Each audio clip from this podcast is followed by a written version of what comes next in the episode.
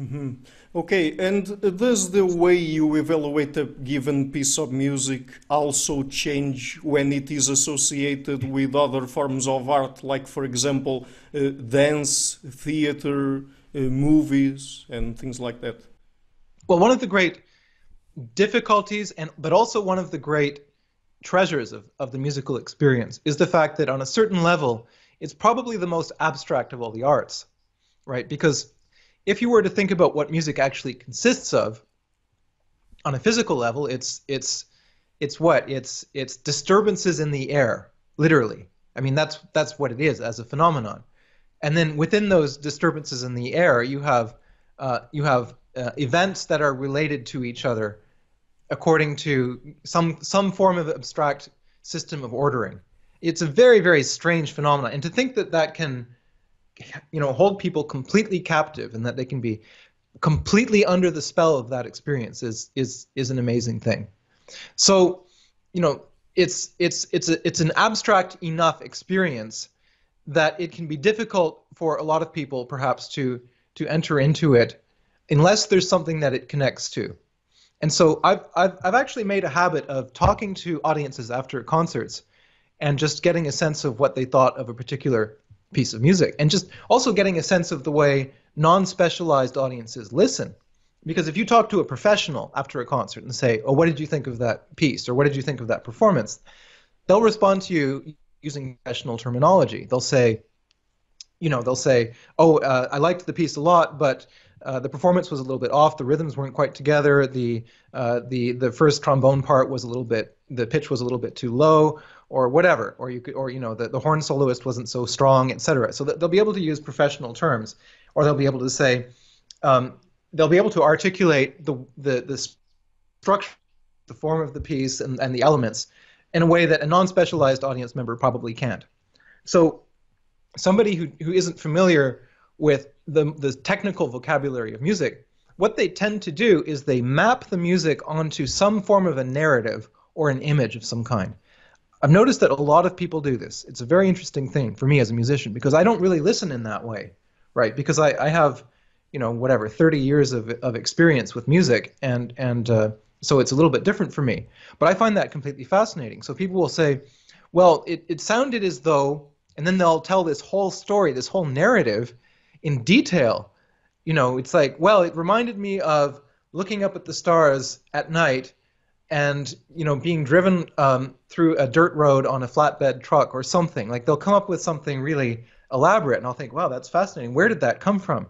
And it's it's some memory of theirs that is somehow being activated by them by, by the experience of listening to the music and then that they, they sort of map onto it. It's it's very it's very curious.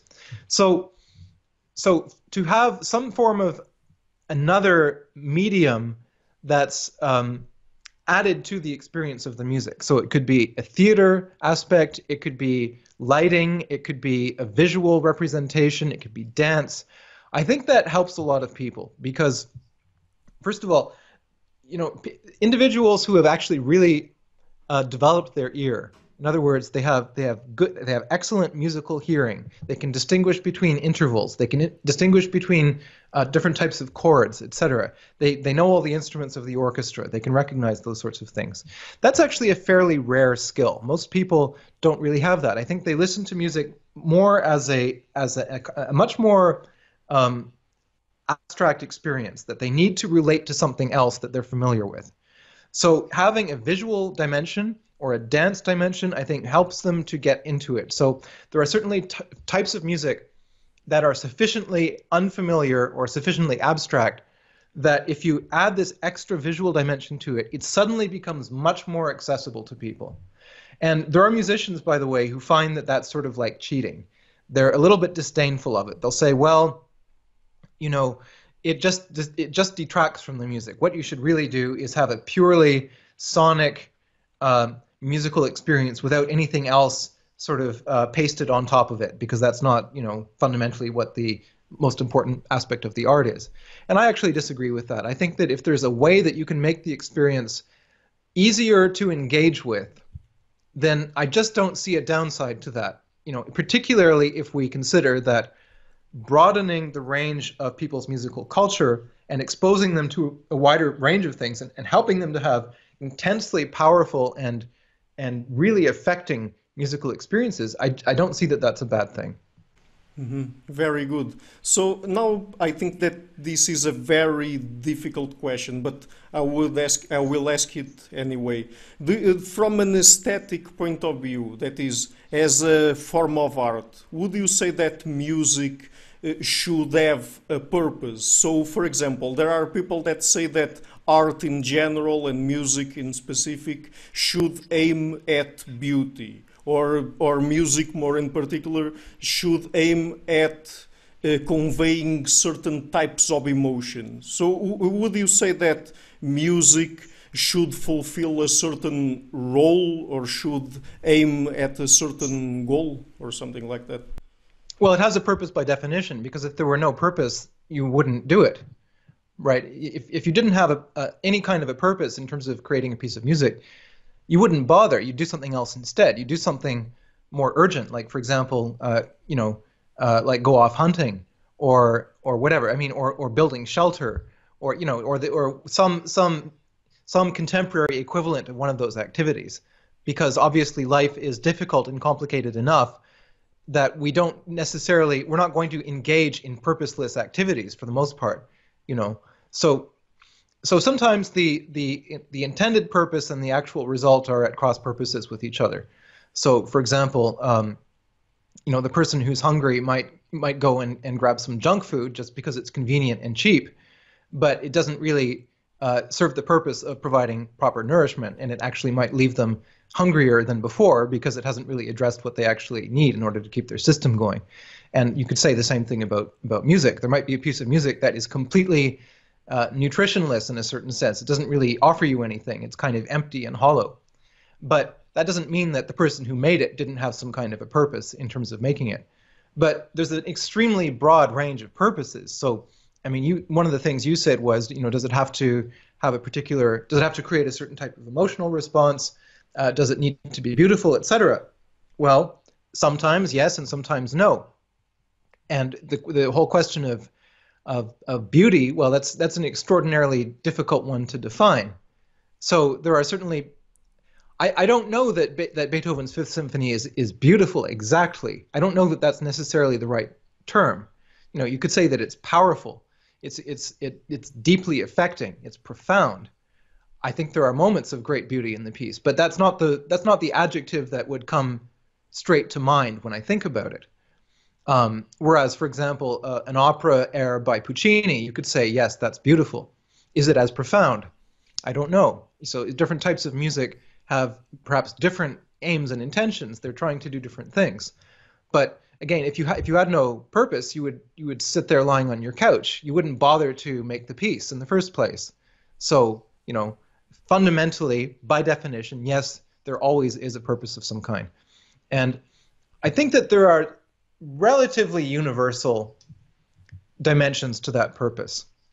And I mentioned this earlier. I think one of them is a form of transcendence, is a, is a, is a desire to connect with something, something larger.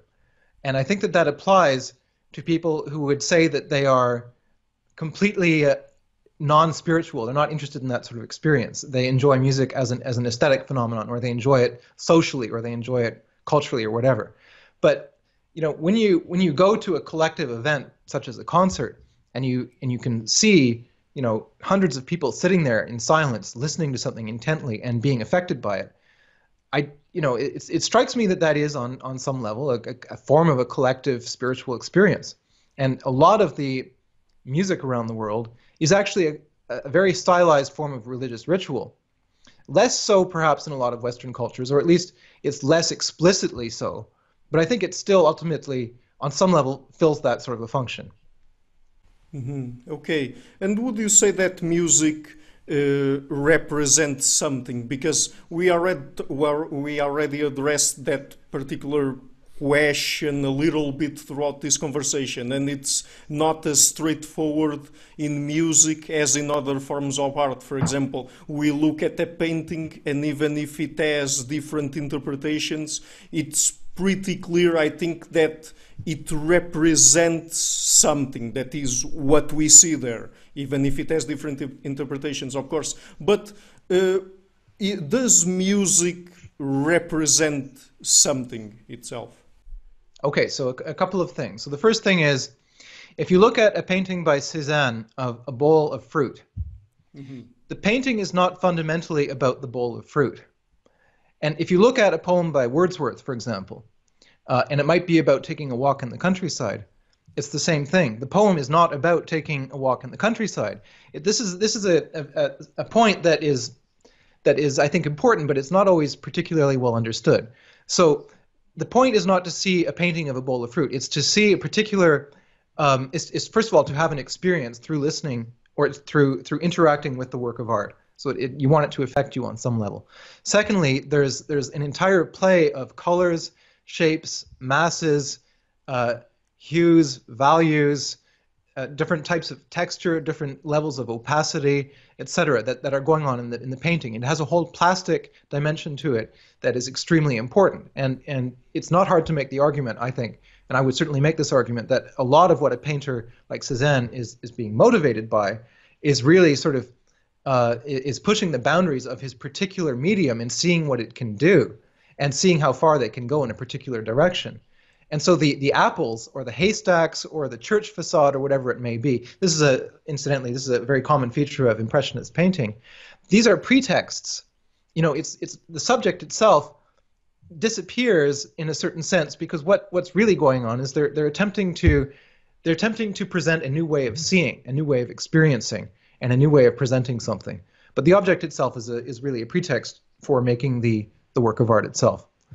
And I suppose you could say that if you were to if, if you were to look at the dimension of music, there's two ways you could look at that. So one of them is there's a wonderful quote that I really like, and I believe it's from Samuel Beckett, who is who was talking about his experience of of knowing James Joyce when Joyce was working on his his famous last novel, Finnegans Wake.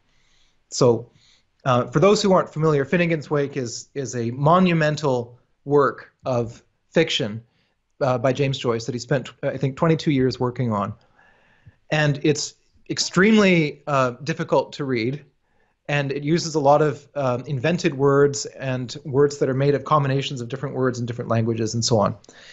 And one of the things that Beckett used to like to say about that particular book is it's not about something, it is that thing itself.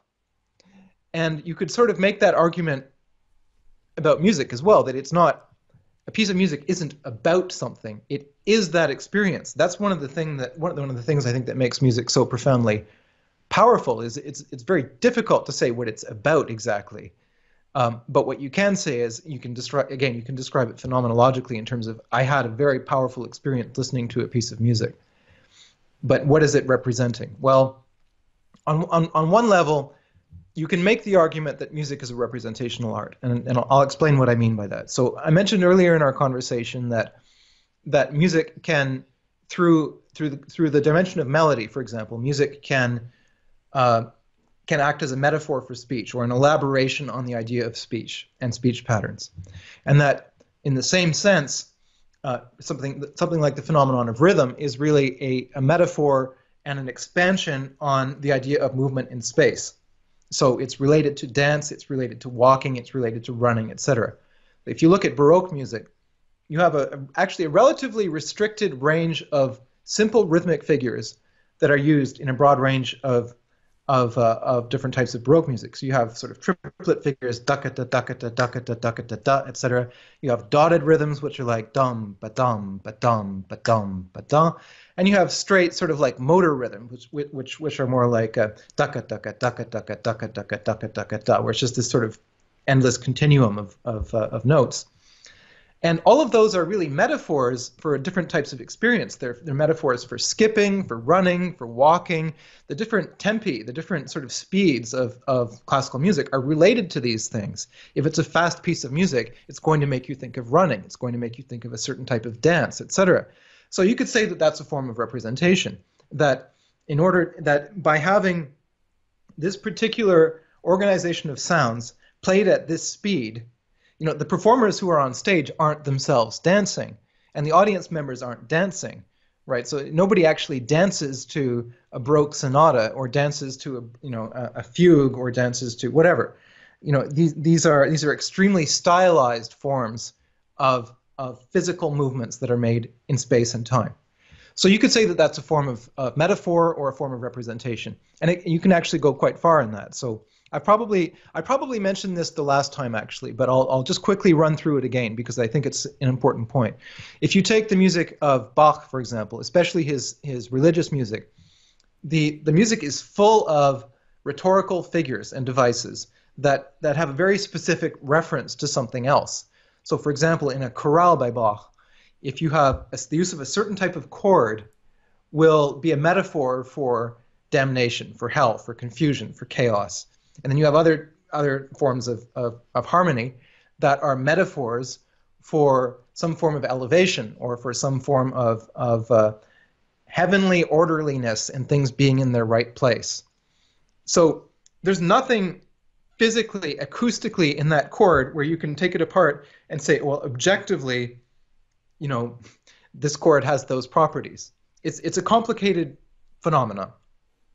So those are also aspects of representation. And by the way, they still hold true today. And if you look at a broad range of, of sort of so-called art music or music that's intended for the concert hall primarily, if you look at commercial forms of music, if you look at popular forms of music, uh, you'll find all sorts of things in them that are intended to bring to mind some specific thing, a particular emotion, a particular form of movement, uh, et cetera, et cetera, a particular type of experience, a type of perception, you know. So you could argue that those are representational.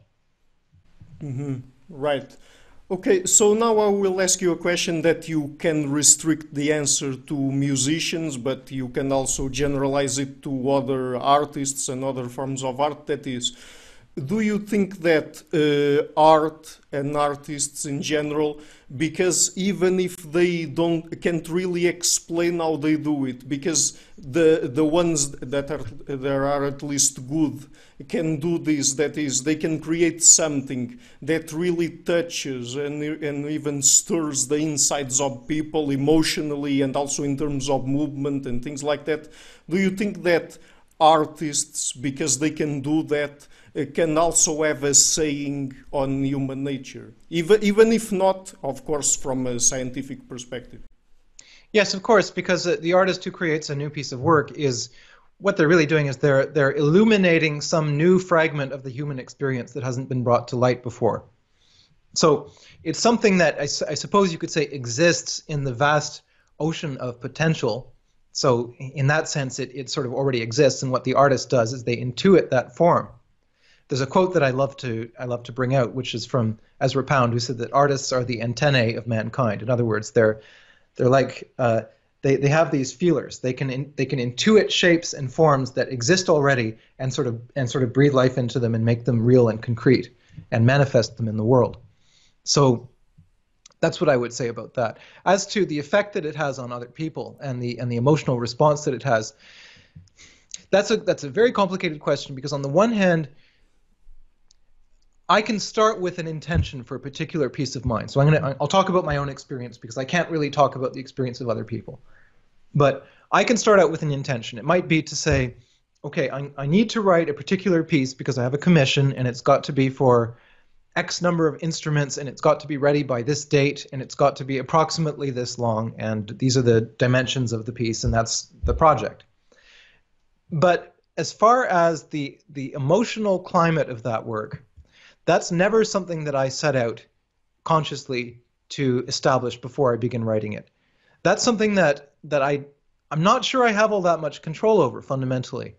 Because what I do is I, I, I have to call upon my own intuition, my own sense of what is the right thing to do, aesthetically, artistically, given the constrictions of this particular project. And I have to pursue that using using my own intuition because fundamentally when you're sitting down and, and writing a piece of music that's that's all you have. You have your intuition and you have your culture and you have your technique. And those, are the that you that you bring to bear on the creative experience. But there are dimensions of that that i think are opaque or mysterious even to the artist that's creating them. So very often you know, uh, it can take me easily six months to write a piece of music. And when I'm in the process of making it, the, the first months especially, I don't know what I'm doing.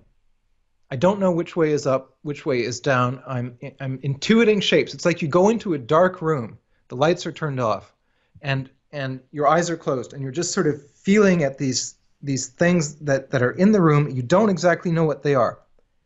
Okay, it's like if, if you were to go into a, a room that you've never been into before, closing your eyes and you just start touching the walls and the furniture and just you have no idea how big the room is. You don't know if it's empty. You don't know if there's chairs, if there's tables. You're just sort of trying to figure out what's in it. And that's what the beginning stage of writing a piece is like for me.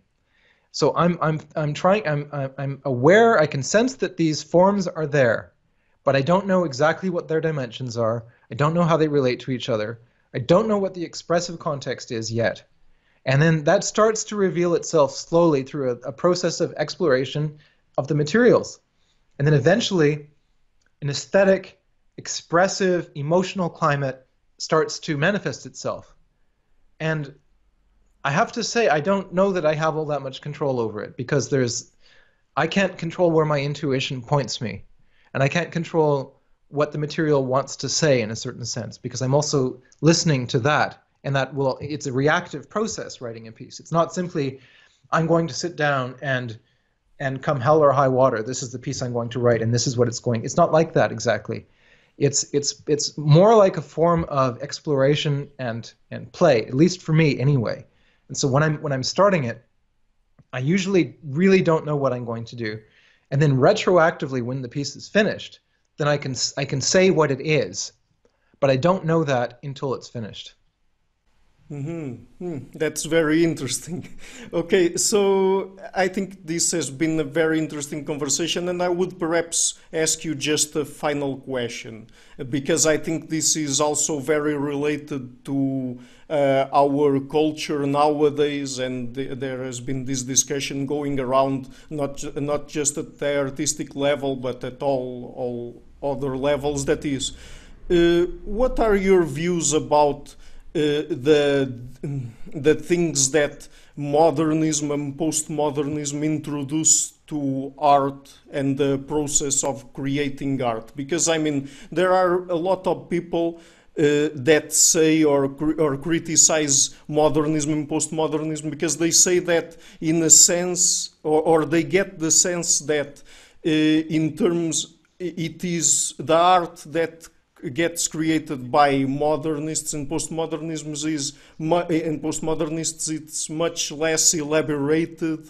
Uh, they don't pay much attention to technique and things like that. So now putting aside perhaps because i already asked you this question before the part about the purpose because there are also people who say that after the modernist movement the purpose of art was wasn't uh, of creating something beautiful, but something different from that. And they say that before it was just to create something beautiful. So, what what would you have to say about this?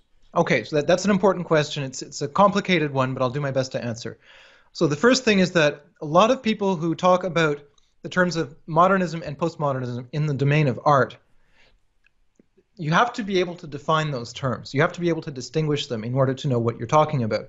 So, so I've often noticed that because there's kind of a um, there's kind of a, a, trope or a trend on on YouTube, for example, at the moment, of people publishing uh, videos against postmodern art, but they often get it wrong. They often will hold up examples of art that is in fact modern, modernist, and and say that this is a, a form of, of postmodern art. So you have to sort of understand what these terms mean. So fundamentally, I would say that that modernism in art is really an outgrowth of romanticism. It's sort of like late stage romanticism. And, and what it is really, because romanticism is, is very interesting, what it really does is it, it puts the individual subjective impulse of the artist to the fore. This is the most important dimension, right? It's, it's my particular uh, individual experience as I've lived it myself and my own subjectivity.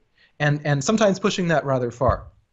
And so romanticism plus the Industrial Revolution gives you modernism, really, in, in, in the artistic domain. So what I mean by that is with with with the with the uh, the Industrial Revolution, you have this sudden dramatic increase in living standards and also in the ability to to to produce things, and and also to to produce a much wider range of things, much more quickly and at arguably a higher level of quality than was possible previously, or that at least wasn't possible in a in a strictly art, artisanal sense. So when you have machine production, you can you can create more things, and you can create them cheaper than you can if you have to actually sit there by hand creating them. And that had an incalculable influence on music as well. So things like the invention of the phonograph, the the uh, the record, the ability to record sound, this had an enormous influence.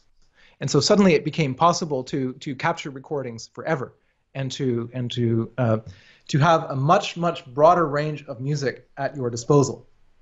So what that meant was you weren't restricted to the sort of narrow range of music that was being produced in your particular country or your particular region, but you could at least theoretically listen to music from all over the world with you know with equal ease provided you had a record player and some access to recordings.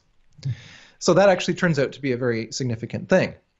So i would say that one of the defining ideas of modernism the, the defining ethos of, of modernism is the idea of progress fundamentally And so it's the idea that tomorrow is better than today right we, there's some there's some further point that we haven't yet reached that that we can attain if we are willing to go farther in our artistic practice. So with a lot of art, with a lot of artistic modernism, what you see is a sort of attempt to go further, to go beyond what's already been done.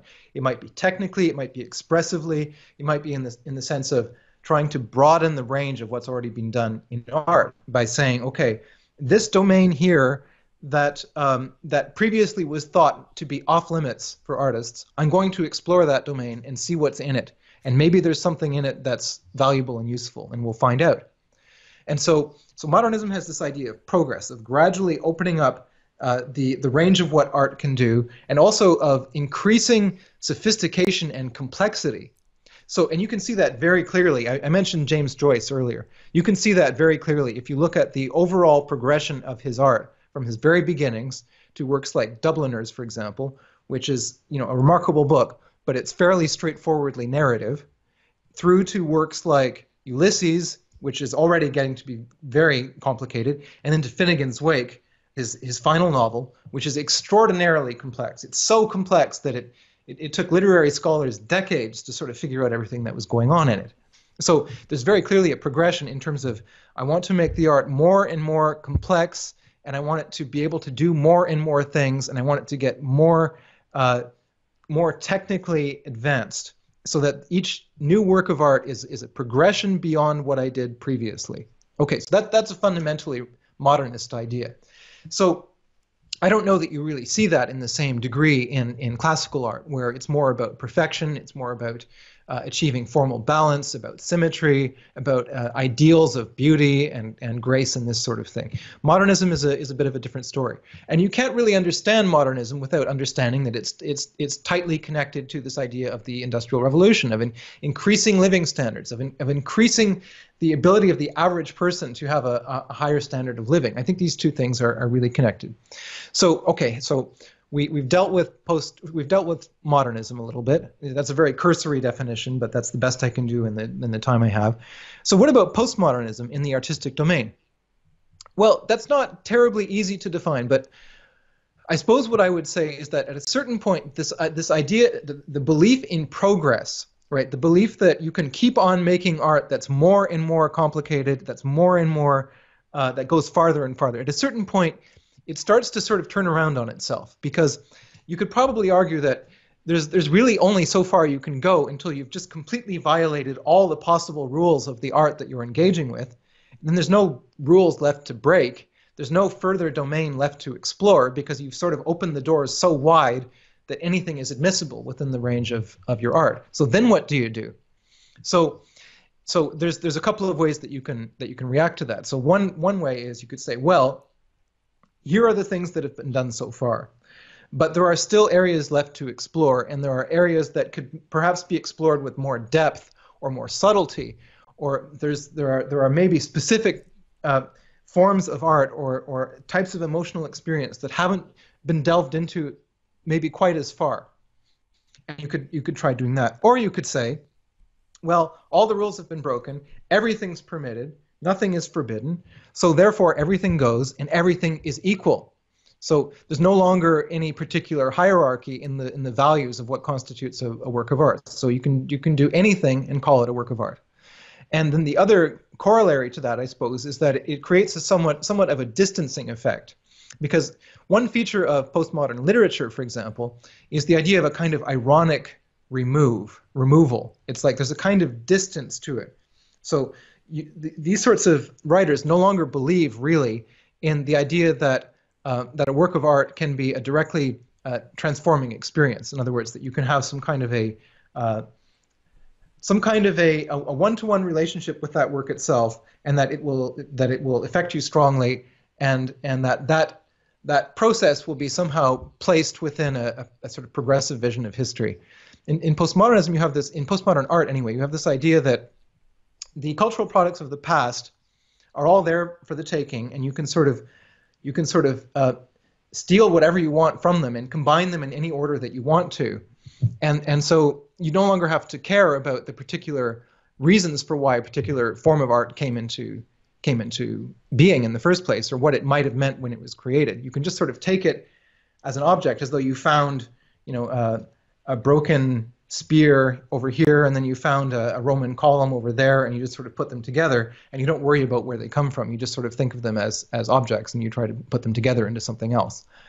So um, it's very very difficult, though, again, to uh, for me to cite examples of postmodern music because. I, I've, I've thought about this question. There is actually a book, a scholarly book that was published called Postmodern Music, which I which I bought and I read and I tried to understand it. But what they did was they looked at an extremely wide range of different types of music by different types of composers with wildly different attitudes and brought them under the same title. And in the preface to the book, they say the first thing they say actually in the introduction was it's impossible to define postmodernism in music. And then they go on to write a whole book about what that is. So I found that actually very confusing. Um, and so I'm still not actually entirely sure how I would define it.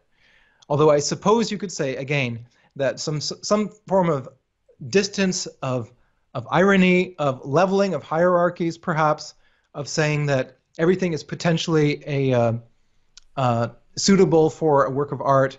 That there's there's no uh, there's no value judgments that are possible in terms of what you're going to put in and what you're going to leave out, et cetera. Perhaps that would be reflective of a postmodern attitude, but um, that's that's as closest as I can come to a to a definition.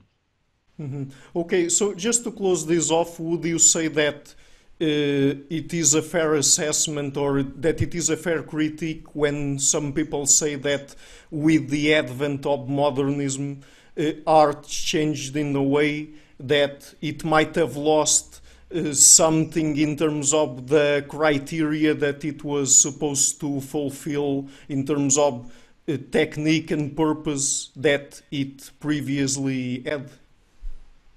I think you can make that critique with regards to certain works of art, absolutely.